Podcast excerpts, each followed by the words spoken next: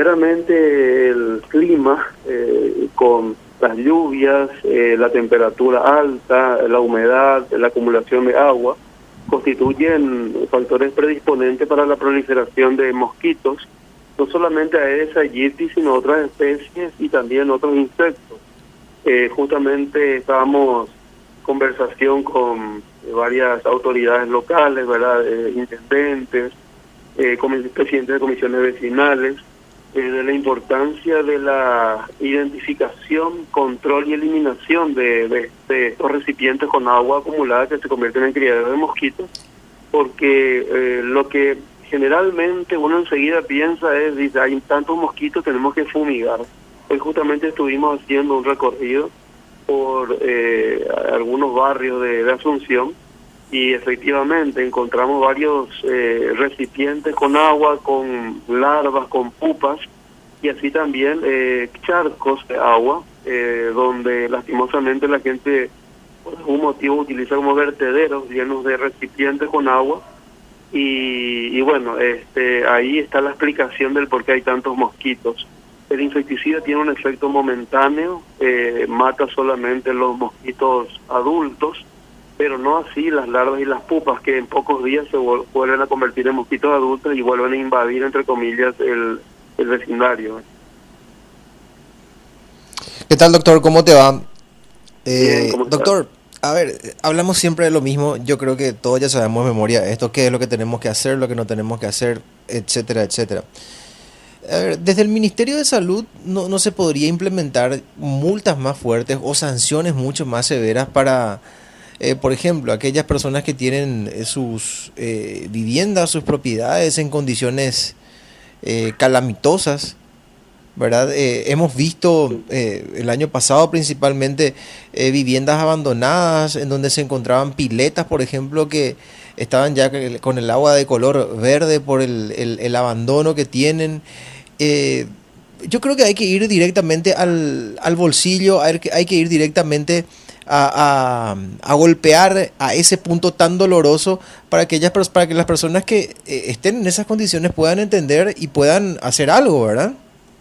Así mismo, al respecto les cuento que eh, la Organización Panamericana de la Salud contrató un consultor, un abogado experto en ordenanzas municipales, quien elaboró un proyecto de ordenanza y fuimos eh, presentando a varios intendentes eh, para que lo analicen junto con sus juntas municipales respectivas. En total eh, llegamos más o menos a 40 eh, intendentes, tales así que eso, por supuesto, en las próximas semanas vamos a continuar.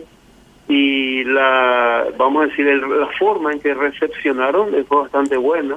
Este, agradecieron y por supuesto están viendo la posibilidad de incorporar o implementar dentro de sus municipios, porque así como decís, eh, cada uno de nosotros como ciudadanos, como quienes habitamos una casa, tenemos un vecindario, etcétera, eh, tenemos responsabilidades. Eh, nuestro clima, el lugar donde vivimos, eh, es el propicio para este tipo de situaciones y la responsabilidad es de cada uno, así que si no la cumplimos, pues, pues bien, se nos tiene que sancionar, así únicamente. Doctor, buenas tardes. Dice la gente, ¿qué tal doctor?